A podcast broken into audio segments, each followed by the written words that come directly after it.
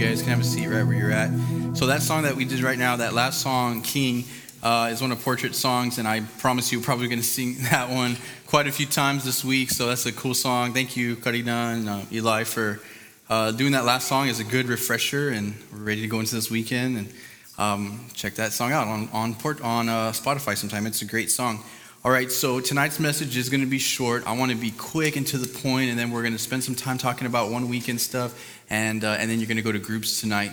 Man, I'm so looking forward to this. One weekend is uh, here, and it is um, a student conference that we look forward to all year long, and I can't believe that uh, we're here. It, I just I feel like like one weekend 2019 wasn't wasn't just too long ago, and I still see photos of you that did one weekend 2019 and stuff like that. And so tonight's message, what I want to talk about tonight, is just something really short, it's really brief that will get us ready for what we're going to walk into on Friday night, Saturday, and Sunday. And it's short I'll be up here talking about this for maybe 10 minutes, then we're going to move into another time. So instead of hearing me for 20, 25 minutes, you're only going to hear me 10 minutes tonight, all right? So, uh, oh, thank you. The front row is like, oh, we're so sad about that. Okay, yeah, the front row. I know you all are here and ready to listen, all right? Liz, stop laughing at me. She's like, oh, yes, this is the best night ever.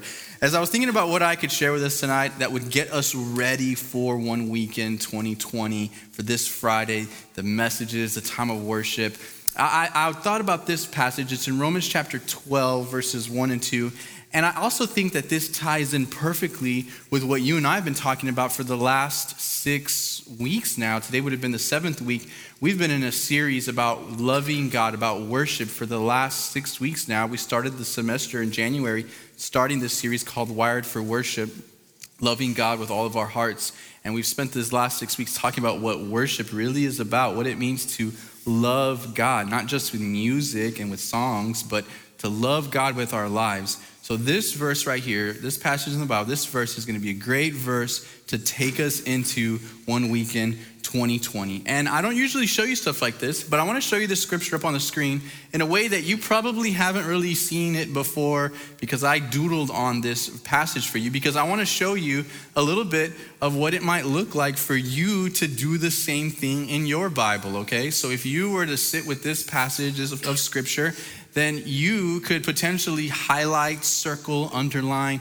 draw little arrows as a way to help yourself kind of understand what verses in the Bible are talking about. So, because tonight's message was just literally just one verse I'm going to share with us tonight, short verse, and I wanted to show you kind of what it might look like to draw on this and help us um, know what this is talking about and what this is meaning. No, I want us to get ready for one weekend. I want us to go into one weekend excited and full of hope and expecting God to do some great things in our lives.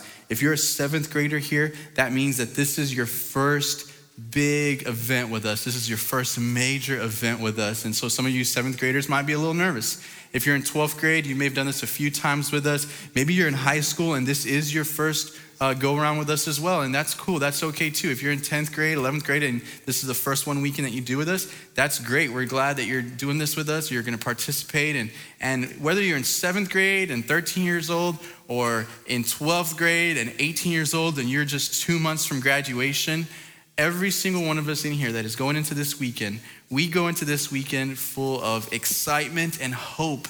And we really do, we sincerely believe that God is going to speak to us, that God's Spirit, which is, lives inside of us, is going to speak to us, and that God has some very specific things He wants us to hear from His Word, the Word of God that He's given to us. And that's what makes me really excited about one weekend. You know, I love getting to hear, I love getting to hear you all sing at one weekend. To hear you all sing the way you do at one weekend is glorious. It's amazing.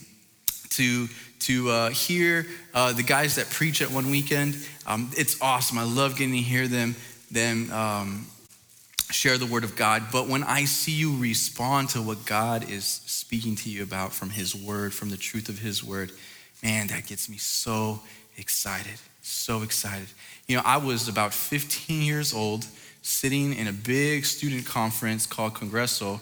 Um, this was, I think, before it was in Waco because it was a long time ago because I'm 34 now. So you do the math. I was like 15 years old. And I remember sitting in this place, and I remember, I still remember the message that the guy preached on stage. I remember the guy's name that preached on stage, but it was at that moment, at that time, that I knew and felt that God was calling me to be a pastor, to be in ministry, and to serve God. And I didn't know I was going to be the youth pastor of Calvary Baptist Church one day. I was 15 years old. All I did when I was 15 was, say, was, was to say, God, um, I know I want to serve you with my whole life. So, whatever that's going to look like in the future, God, I want to serve you with my whole life. But I was 15. I was the same age as some of you here and knew that God was moving in my heart in a powerful way. All right, so back to the verse we're going to look at here today, okay? All right, so let's read it together. You don't have to read out loud, but you can follow along the screen if you don't have your Bible. It's a well known verse. If you don't know this verse, you've never heard this verse, I want to encourage you to memorize it. It's a good one. This is what it says it says, Therefore, I urge you, brothers and sisters, in view of God's mercy, to offer your bodies as a living sacrifice, holy and pleasing to God. This is your true and proper worship. Do not conform to the pattern of this world, but be transformed. To be transformed by the renewing of your mind. The verse starts by saying this in view of God's mercy. He says, I urge you. And I like that. I compel you.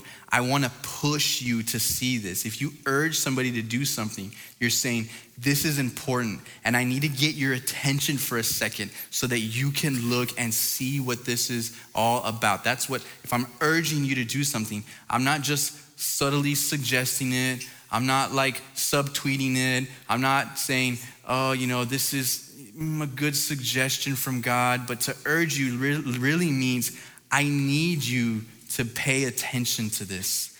I urge you, is what he says, first of all. He says, in view of God's mercy. He says, if you were to look for a second at God's mercy, if you were to see God's mercy for what it is, what is mercy then? So I love this word mercy. I love this word mercy. It means this it, mercy is compassion and forgiveness on someone when you have the power to punish them. So imagine that you have the power to punish someone for what they have done, but instead you show compassion and you show forgiveness. Compassion and forgiveness. So the writer here, Paul says, if you were to see God's mercy, in other words, he says, if you were to see how compassionate God is, like how much we deserved God's punishment for sin, how much we deserved God's judgment for sin, but because he is so compassionate and full of forgiveness, he gave his son Jesus Christ so that we could experience his mercy. He says, I want to urge you, people, he says, to look at God's mercy, to actually get a glimpse of how merciful God is. That God has the power to punish and judge, and yet he provided his son Jesus Christ so that we could know his kindness, his forgiveness, and his compassionate nature. That's who God is, and that's what he has given to us his compassion, his mercy. Now, this is incredible because you and I so many times take God's love for granted. I don't know about you, but it's easy to get so distracted by all the things around me and forget that God has shown me his mercy. It's so easy to forget that God has been merciful toward me when he could have poured out his judgment on me. It's easy to take my eyes off of that and focus on my own problems. It's easy to take my eyes off of that and focus on my own temptation, my own sin, the things that I want to do that displease God. It's easy to take my eyes off of God's loving, merciful nature and only look toward myself and the things I want to do. But Paul here says, look at God's mercy, look towards God's mercy. But then he tells them to do something. He says, if you were to look and see how merciful God is, and I drew a little arrow right there. You see the arrow, the purple arrow? Because God is so merciful to you. Don't miss this part. Because God is so merciful to you, offer your bodies as a living sacrifice. And if you were to just jump all the way down to the end, you see at the very end, the, the two little underlined parts there, this is worship. This is your worship. Because God has shown you so much mercy, your response to Him is to offer Him everything. This offer your bodies as a living sacrifice, that's really hard for us to accept in our culture today.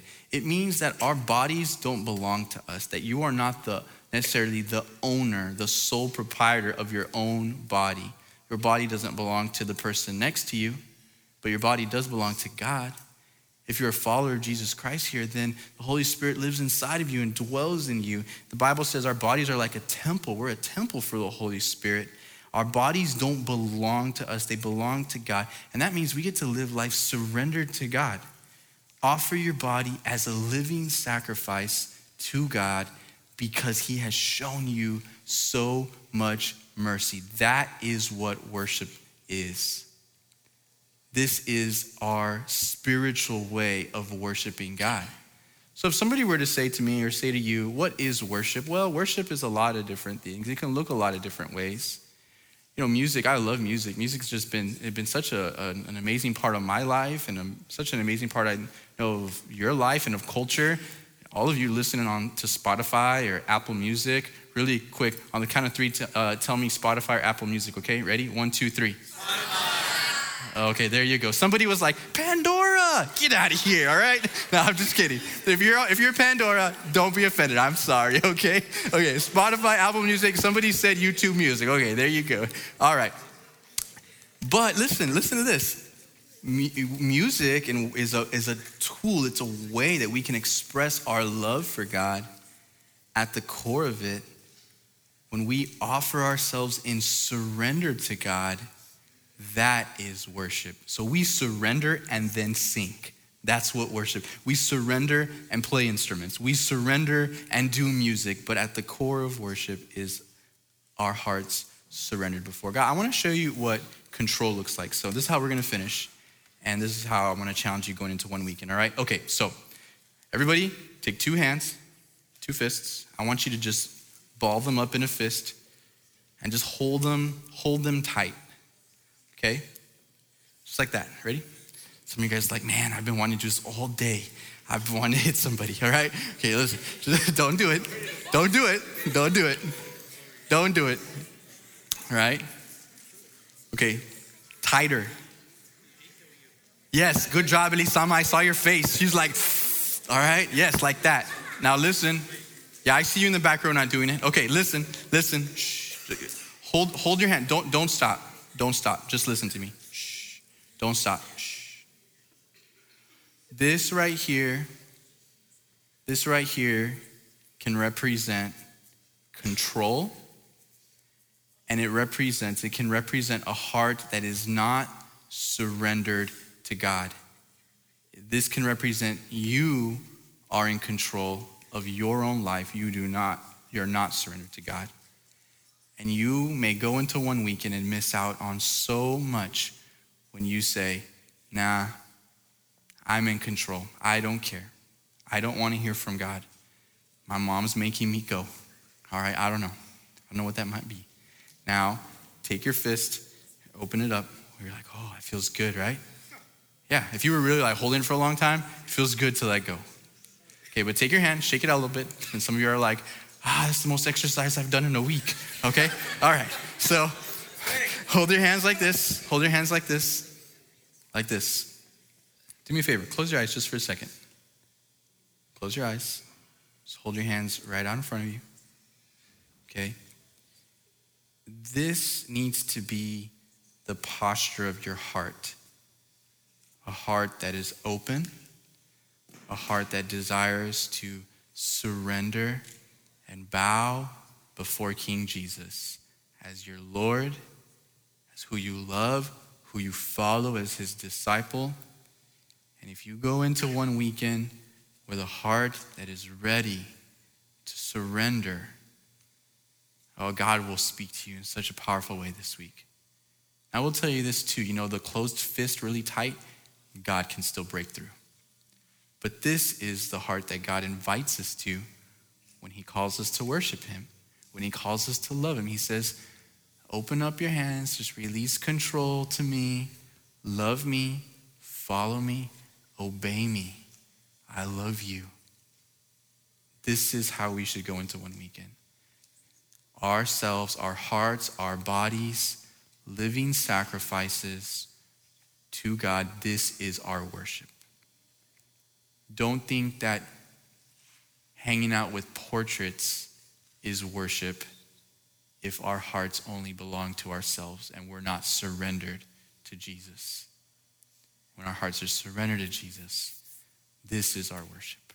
All right, let's pray. God, love you so much. And I'm asking, Lord, that again we would get to see you do something really special in our lives. God, we confess that it's been a whole year and a lot of things have happened in a year. And Lord, we, we want to know that when we go to your word this weekend and we hear from you, God, and we are in message time with you, God, in sermon time, in discussion time with our small groups, we want to know, God, that you um, are ready to speak to us. We know you are, God. You promised this in your word. And so, Lord, will you just give us this openness we need to receive from you? We love you. And it's in Jesus' name that we pray. We surrender this weekend to you. Amen.